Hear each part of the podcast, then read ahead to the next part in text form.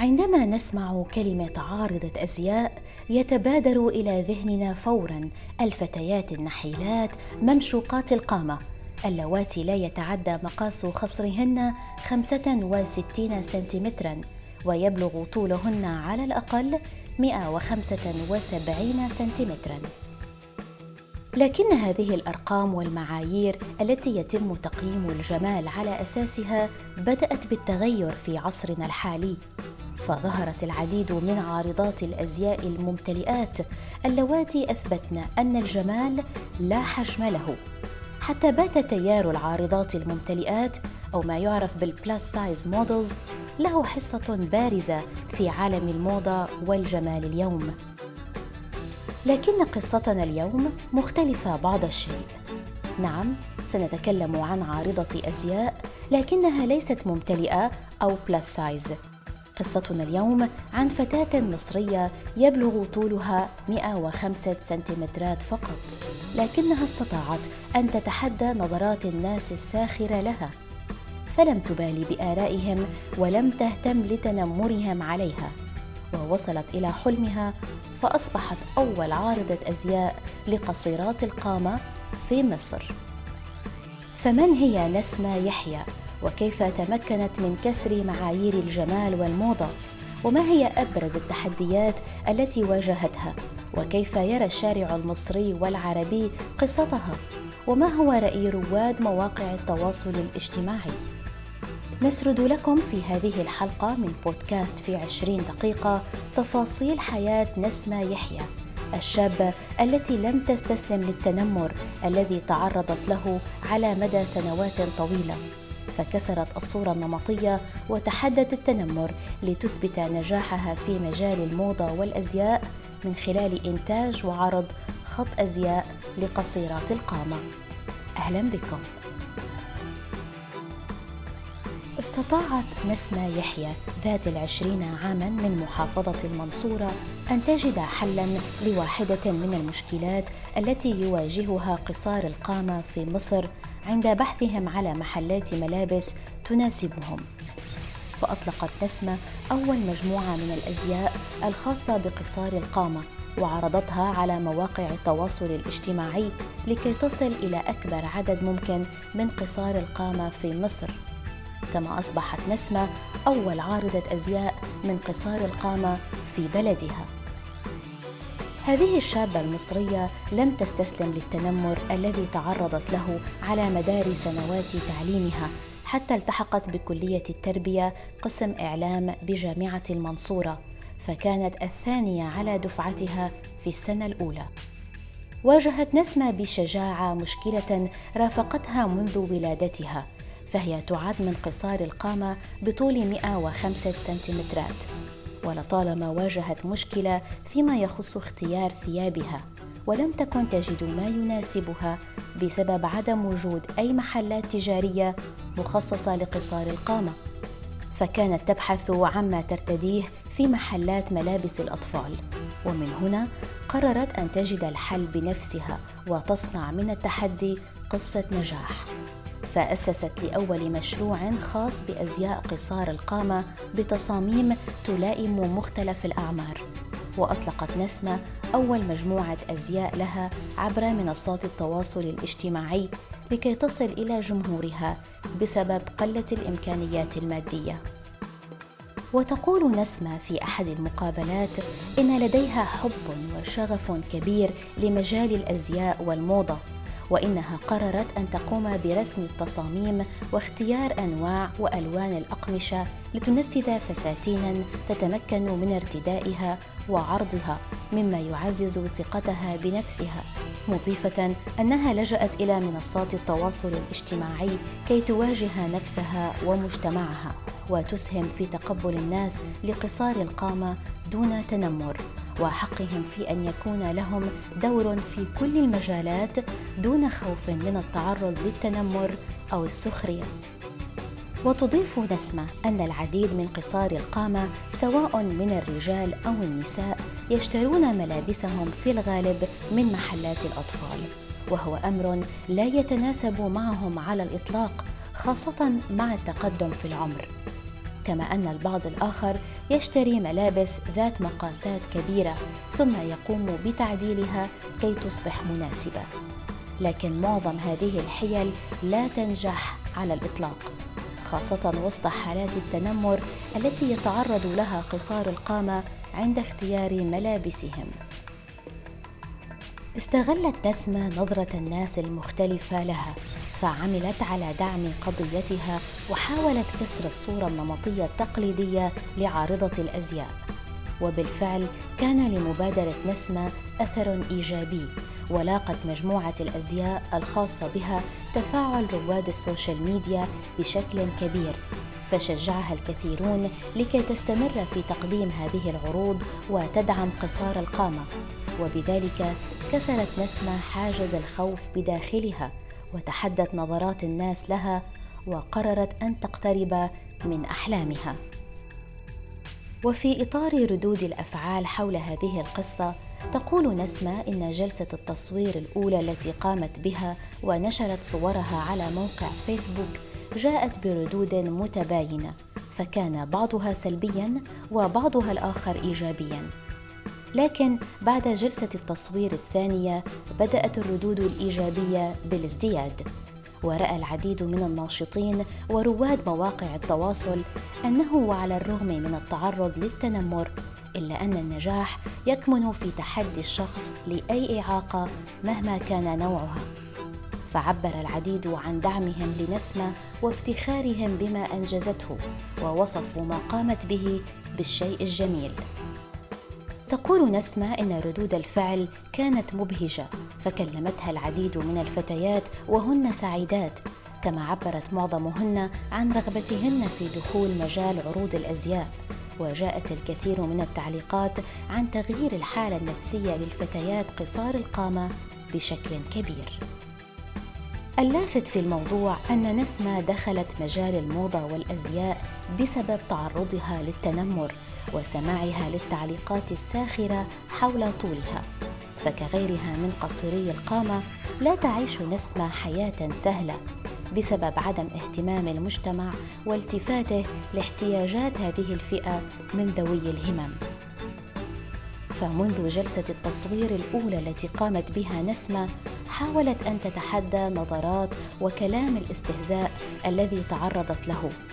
وعلى الرغم من شهرتها النسبية بعد جلسات التصوير التي قامت بها وانتشارها على السوشيال ميديا إلا أن التنمر لا يزال يلاحق نسمه ما يجعلها تحلم بتغيير النظرة النمطية والتقليدية لقصيرات القامة بالإضافة إلى كسر الصورة النمطية لعارضات الأزياء في العالم العربي.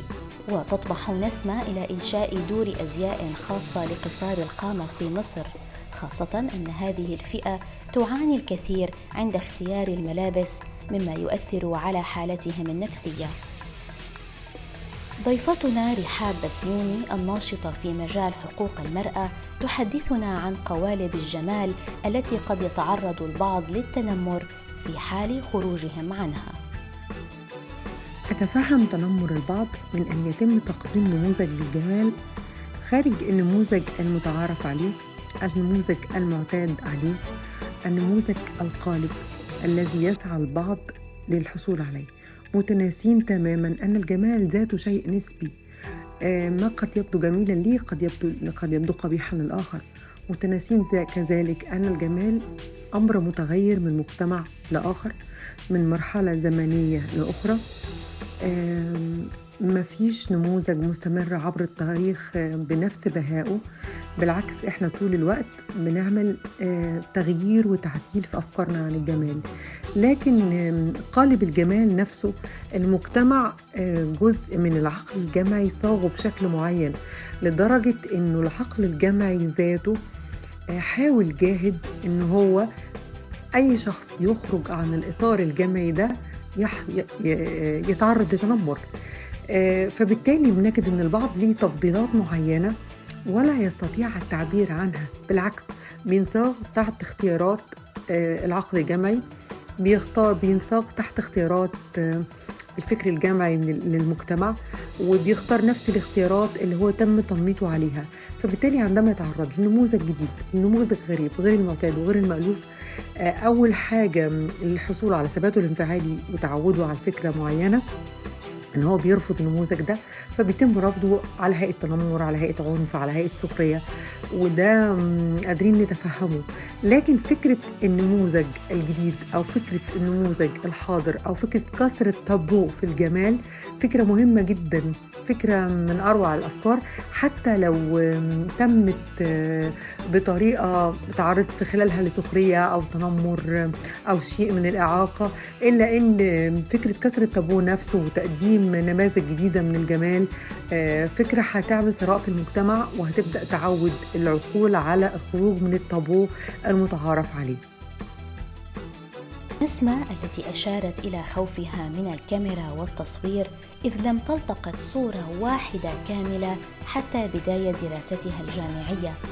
قالت إنها عندما نظرت لنفسها بشكل كامل في صورة شعرت بأن عليها التخلص من خوفها. فقررت تقبل نفسها وتحولت بذلك لأول عارضة أزياء مصرية من قصار القامة وتمكنت من قلب معايير ومقاييس الجمال وكسرت النموذج السائد عنه وطرحت نماذج مختلفة ومتجددة بالإضافة إلى تصميم ملابسها بنفسها. من المثير للجدل أو من المثير للعجب؟ إن أحيانا كثيرة بنجد إن النموذج المعد تلفا للجمال طبقا لقالب معاماة أو طبقا لكود معين من الشكل. لا نجده كثيرا في الشارع في العوام آه، بين الناس بين معارفنا بين أصحابنا. فبتجدي إن هو عبارة عن نموذج خيالي وضعه العقل. أحيانا كمان بيكون هذا النموذج عائق على على الجميع. غير مقبول للجميع كنموذج المرأة النحيفة. وإحنا في مجتمع آه، بحر متوسط أسلوبنا في الأكل لا يدعو للنحافة ولا ولا أجسامنا نفسها وتركيبتها آه، تحث على النحافة وتجد الناس تضع أنفسها تحت ضغط كبير جدا للرغبة في مسايرة النموذج آه، المختلف تماما عن طبيعتنا الجسدية أو شكلنا أو تركيبتنا الجسدية ذاتها. أحيانا كثير النموذج بيكون عبء على البعض وبيكون في إطار النادر أو الشحيح غير غير متماشي أساسا مع الجمال المنتشر في المنطقة. آه، فبالتالي فكرة كسر النموذج فكرة مهمة جدا. آه، هتخلي الناس تقدر تتصالح مع أنفسها هتخلي الناس تقدر تقدر تقبل ذواتها. هتخلي ناس تحب ذواتها وتبدأ آه، تشوفها بطريقة تانية. فكرة طرح نموذج جديد للجمال فكرة إن إن إحنا مختلفين أو إحنا ما على ما نحن عليه. بدأت نسمة مشوارها في محاربة التنمر ضد قصار القامة قبل دخولها عالم الأزياء والموضة. إذ قامت بتقديم عروض مسرحية في الجامعة حول التنمر ومعاناة المختلفين وذوي الهمم في المجتمع. فتمكنت من إيصال رسالتها وإلقاء عدة محاضرات في الدعم النفسي محاولة أن تشرح للناس كيف يتعاملون مع قصار القامة وكيف تواجه هذه الفئة السخرية والتنمر وتتحدى المجتمع وأن قصار القامة هم بالنهاية أشخاص عاديون بإمكانهم أن يقوموا بالعديد من الأشياء. نسمة التي تفوقت دراسيا وإبداعيا أيضا تفضل التصميمات الكلاسيكية في الملابس وتعرض صورها على منصات ال social media وتقول إن سبب اتجاهها للعمل كموديل أو عارضة أزياء هو التنمر والسخرية التي تتعرض لها بشكل يومي بسبب قصر قامتها فالبعض يسألها ما إذا كان والداها قصار القامة والبعض الآخر يشكك في أنها من الممكن أن تتزوج يوما. بعضهم يتظاهر بأنه لا يراها ويضحك عليها. كل هذا جعل نسمة تفكر في تحدي المتنمرين وتطمح لتكون شخص مميز في المجتمع. في إحدى جلسات التصوير ارتدت نسمة فستان زفاف أبيض بهدف إبراز ملامحها كأنثى وتغيير صورة قصار القامة في عيون المجتمع. وعلى الرغم من أنها صرحت سابقا أنها كانت تعاني من فوبيا التصوير لكن عندما نظرت لنفسها بشكل كامل في الصورة شعرت أنه يجب عليها التخلص من هواجسها ومخاوفها. فقررت تقبل نفسها كما هي عليه. كما أن عروض الأزياء وجلسات التصوير زادت من ثقتها بنفسها حسب ما أشارت. وتقول نسمة إن جلسة التصوير بفستان الزفاف كانت تهدف إلى لفت نظر المجتمع لقصار القامة فأرادت أن تعبر عنهم كأشخاص لهم الحق في الحياة والحب والزواج. مضيفة أن ما يجب التركيز عليه هو العقلية والروح والملامح وليس فقط حجم أجسادنا وطول قاماتنا. نسمة استخدمت فستان الزفاف في جلسة التصوير كوسيلة لتحقيق وجهة النظر تلك، خاصة أن ارتداء هذا الفستان هو حلم كل فتاة، وبالتالي فهو حلم قصيرات القامة أيضاً. نسمة التي لا تزال طالبة بكلية التربية قسم إعلام بجامعة المنصورة تحرص على مواصلة دراستها الأكاديمية والتفوق فيها. فإلى جانب حبها للتصاميم والموضة تسعى نسمة لإكمال الدراسات العليا وتحلم بالتدريس يوما في الجامعة. وأن تقدم برنامجا تلفزيونيا يطرح نماذج لأشخاص حققوا النجاح على الرغم من الصعوبات التي واجهوها. كما تتمنى نسمة أن تنشئ ماركة عالمية خاصة بتصميم ملابس قصار القامة من الرجال والنساء. وتقول إن قصار القامة يجب أن يعيشوا حياتهم بشكل طبيعي على الرغم من التحديات الكبيرة أمامهم. فللأسف حتى الخروج إلى الأمكنة العامة يعتبر تحديا لأشخاص مثل نسمة لأن كل شيء مرتفع عليهم. بدءا من السلالم والمحلات والمصالح الحكومية وأرصفة الشوارع وحتى المواصلات. قصة نسمة تعيد إلى الأذهان قصصا مشابهة حدثت في الغرب. لعل أبرزها قصة العارضة الأمريكية الشهيرة درو بريستا التي دخلت عالم صناعة وعرض الأزياء على الرغم من أن طولها لا يتعدى مترا واحدا.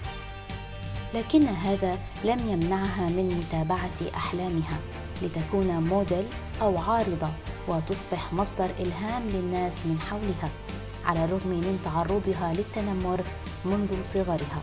ومن أشهر أقوال درو أريد أن يتم قبول الجميع في عالم الموضة. يجب أن يتمكن أي شخص من السير في مدرج عرض الأزياء.